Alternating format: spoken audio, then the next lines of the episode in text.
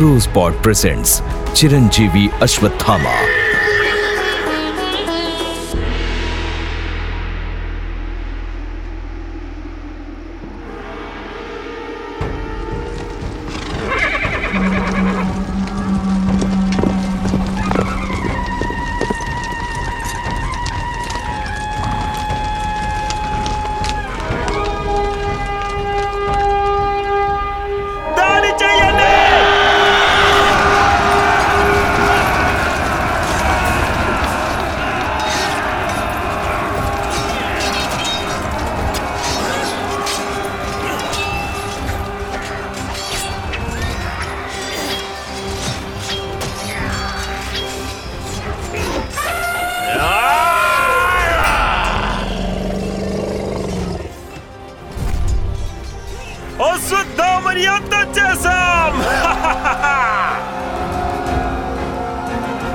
Ashwatthama మరణించాడు. నరోవా కుంజరోవా.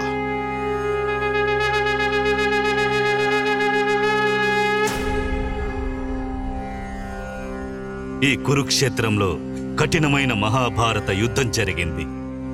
కౌరవుల పక్క నుండి యుద్ధం చేసిన ద్రోణాచార్యులు పాండవ సైనికుల్ని అంతం చేశారు. అతన్ని ఆపడం చాలా ముఖ్యమని శ్రీకృష్ణుడికి అర్థమైంది. ఈ రోజుకి కూడా నిజమని నమ్ముతున్న ధర్మానికి అవతారమైన పంచ పాండవుల యొక్క పెద్ద అన్నయ్య అయిన యుధిష్ఠిరి నోటి ద్వారా అబద్ధాన్ని పలికించారు. ద్రోణాచార్యుడి కొడుకు అశ్వత్థామ మరణించాడనే విషయాన్ని తెలిపించారు. ఆ విషయం వాస్తవానికి నిజం కాదు. ఒకటి సగభాగం నిజమైంది. అశ్వత్థాముడు మరణించింది నిజమే కాని అదొక ఏనుగు. నరోవా కుంజరోవా అని యుధిష్ఠుడు పిలిచేవాడు. నరుడా లేకపోతే ఏనుగా? నరులు అందరూ విన్నారు. కాని కుంజరు అని పలికినప్పుడు శ్రీకృష్ణుడు శంఖాన్ని ఊదారు. పుత్రుడు మరణించాడన్న వార్త విన్నాక ద్రోణుడు ఆయుధాన్ని కింద పడేశాడు. ఆ క్షణం అతను కూలిపోయాడు మానసికంగా చనిపోయాడు. అశ్వత్థాముడి గురించి ప్రశ్న వచ్చినప్పుడల్లా తను ఈ రోజుకి కూడా బ్రతికే ఉన్నాడు. కాని అతని జీవితం మరణానికన్నా భయంకరంగా ఉంది. తనకి ఇంతకాలం ఉన్న ఆయుష్ వరంగా దొరికింది కాదు. అదొక కఠినమైన శాపము. చిరంజీవుడిగా ఉండే శాపం దొరికింది. ఇది ఇచ్చింది ఎవరో కాదు. మన శ్రీకృష్ణుడే ఇచ్చారు. ఆ శాపంతో కలిపి తన నెత్తి మీద ఉన్న మణి కూడా పోయింది. ఆ మణి తన జీవితానికి ఒక శక్తిగా ఉండేది. తన జీవితానికి ఒక శక్తి లేకుండా ఎక్కడ తిరుగుతున్నాడో అశ్వత్థాముడు. తన మనసులో ఉన్న భారాన్ని తనే స్వయంగా చెప్పాడు.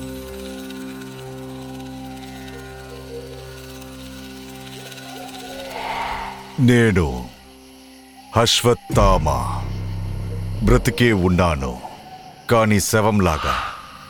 ఈ లోతైన అడవిలో నా పాపానికి మించిన భారాన్ని మోస్తున్నాను. నా జీవితం జంతువుల కన్నా ఈనమైనది. వీధిలో దొరికిన కుళ్ళిపోయిన శవానికి మించింది ఏమీ లేదు. ఒక నోటి మాటకు మాత్రమే నేను చిరంజీవుడిని చిరంజీవుడిగా ఉన్నాను. కానీ వాస్తవానికి ఇదే నిజం. నేను శాపానికి గురయ్యాను. ఒక హీనుణ్ణి. మరణం కోసం వెయ్యి సంవత్సరాలుగా ఎదురుచూస్తున్నాను. ఈ అడవి మధ్య ఉన్న జంతువులతో బ్రతుకుతున్నాను. కుక్కలు దూరం నుండి మొరుగుతున్నాయి. దగ్గరికి రావు. నన్ను చూసి తోడెళ్ళు ఎలుకబంట్లు పులులు గర్జిస్తూ ఉంటాయి. కానీ నన్ను చూసి దూరంగా వెళ్ళిపోతూ ఉంటాయి. అందరికీ భయంకరంగా కనిపిస్తాను. అందుకని పగల్లో బయటికి రాను. ఏదో గుహ లోపల దాంకునున్నాను ఇలాంటి ఒక మోసమైన జీవితానికి ఎలా వచ్చాడు? ఆచార్యుడు ద్రోణుడి యొక్క కొడుకు అశ్వత్థాముడు. తనకసలు ఏం జరిగింది? శ్రీకృష్ణుడు తనకి ఎలా శత్రువుగా మారాడు? ఇలా కొన్ని ప్రశ్నలు మిగిలిపోయాయి. వీటన్నిటికి సమాధానం కావాలంటే ఆచార్యుడు ద్రోణుడి యొక్క పుత్రుడు జన్మించిన ఆ కాలానికి మనమిప్పుడు వెళ్ళాల్సి వస్తుంది.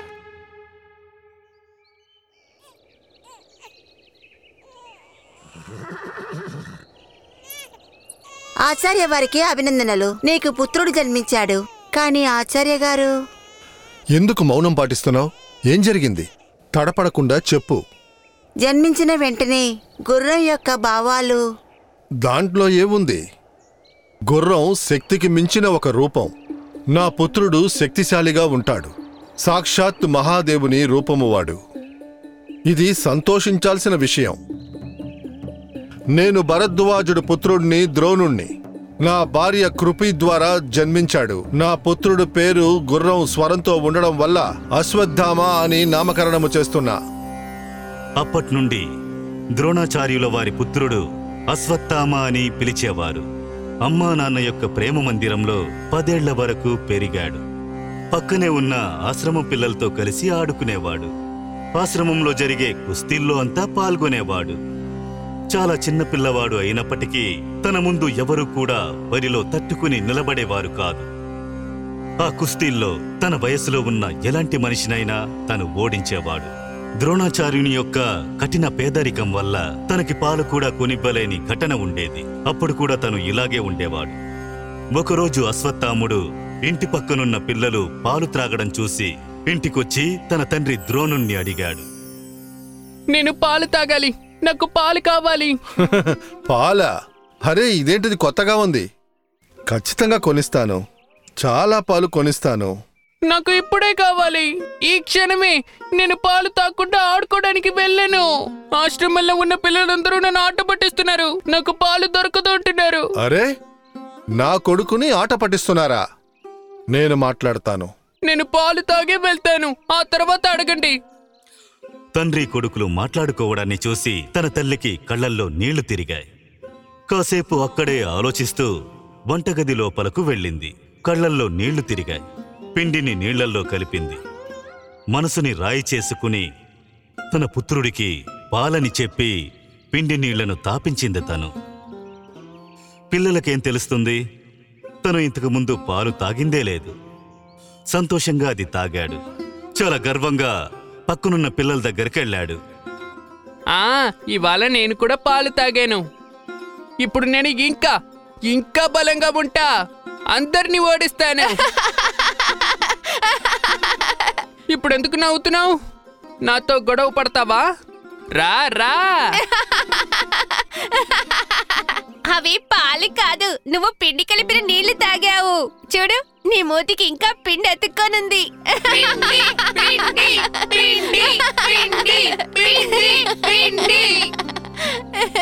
ఆ తర్వాత అశ్వత్థాముడు ఇంటికి వెళ్ళాడు. తన తల్లిని తను అర్థం చేసుకున్నాడు. తన కంట్లో మళ్ళీ నీళ్ళు తిరగడం మొదలైంది. తను చీరతో అశ్వత్థాముడి కళ్ళను తుడిచింది. ఎంతో ప్రేమతో దగ్గరకు తీసుకుంది. తన తల్లి యొక్క ప్రేమ పాలుని తను దక్కించుకోలేకపోయింది. తన భర్త ద్రోణాచార్య వద్దకు వచ్చింది. చాలా కోపంతో మాట్లాడుతోంది.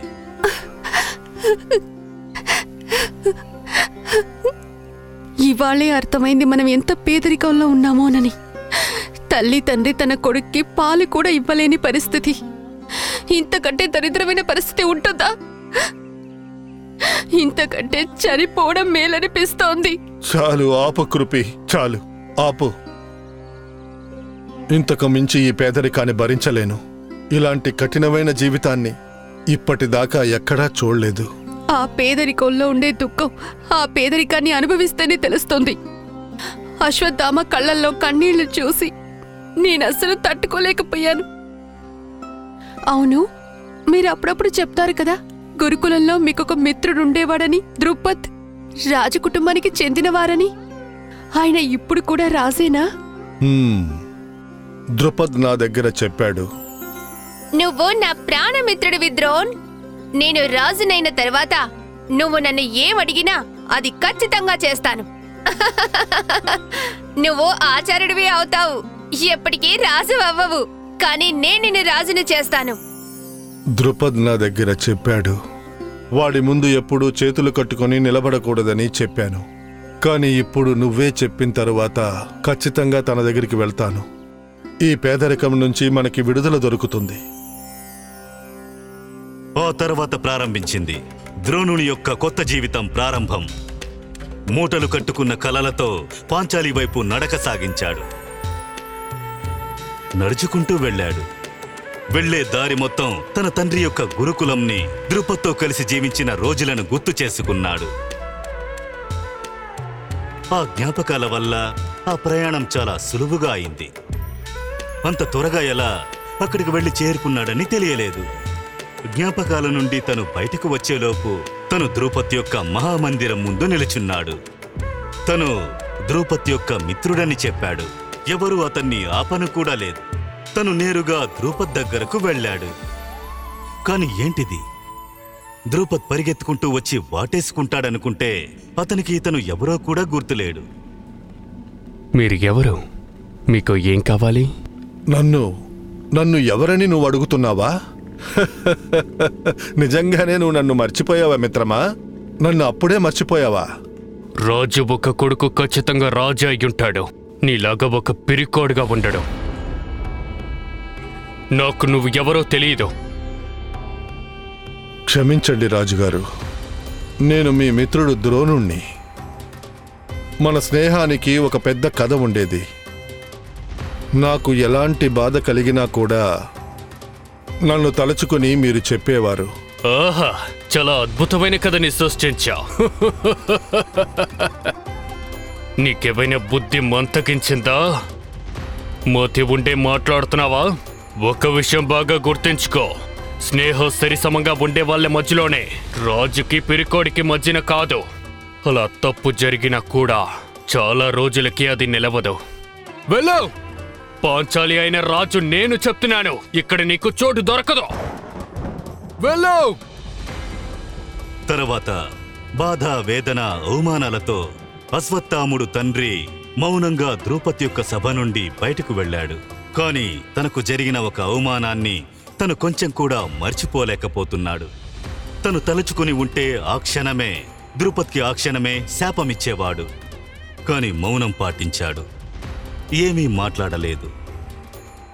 కొడుకు అశ్వత్థాముడు ద్రోణుడి గుణాల్లో లేకుండా ఉండే అన్నిటినీ సహించుకున్నాడు. ఇప్పుడు ద్రుపతిని పగ తీర్చుకోవాలన్న దృష్టి పుత్రుడి గురించిన బాధ ఈ రెండు ద్రోణుడికి ఉండేవి. ముందు తన పుత్రుడు తర్వాత పగ తీర్చుకోవడం. భారమైన మనసుతో ఇంటికి తిరిగాడు. కళ్ళల్లో నీళ్ళతో తన పుత్రుణ్ణి తను చూశాడు. అశ్వత్థాముడు చిన్నోడే కాని తన తండ్రి బాధను అర్థం చేసుకున్నాడు. ఆ తర్వాత తను పాలు అడగనే లేదు. తండ్రి యొక్క బాధ చిన్న వయసులోనే ఆ పుత్రుణ్ణి పెద్ద మనిషిగా మార్చేసింది. తను చేసిన ఒక పని తండ్రి పగ తీర్చుకోవాలన్న విషయానికి ప్రాణం పోసింది. ఆ తర్వాత ప్రారంభమైంది పగ తీర్చుకోవాలనే ఒక యుద్ధం ప్రారంభమైంది.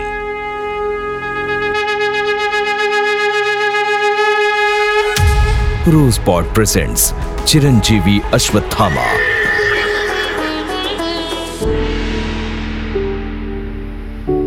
Rose Pod Productions.